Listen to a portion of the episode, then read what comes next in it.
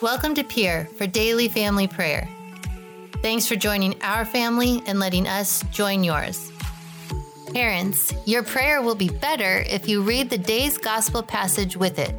Find the daily gospel at usccb.org or schoolofloveusa.com.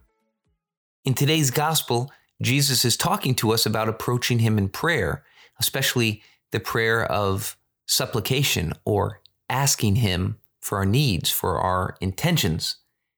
And he wants us to ask. He says, Ask, and it will be given to you. Seek, and you will find. Knock, and the door will be open to you.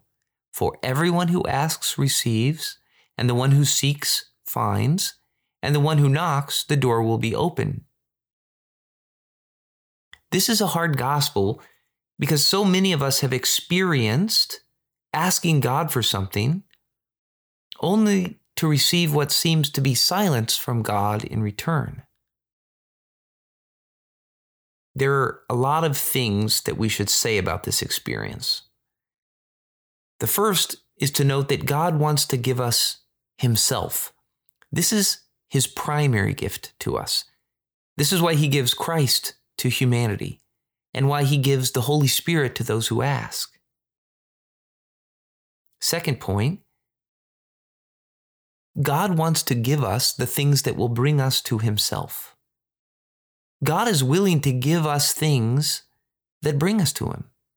And we might ask for these and we might not. Sometimes these are good things, like a new job, and sometimes these are difficult, like an illness.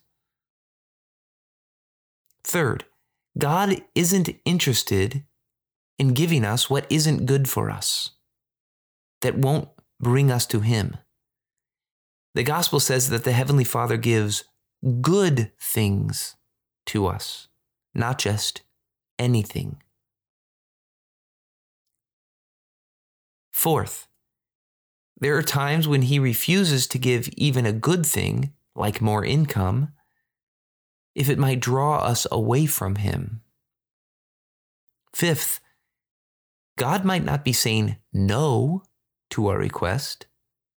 He might be saying, not now. In these times, he's asking us to persevere in prayer Certainly, God is a mystery to us.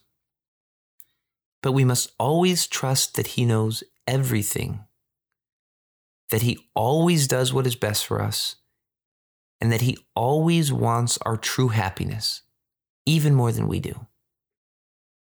We can always be certain that whatever God is giving us, or is not giving us, is the very best thing for us.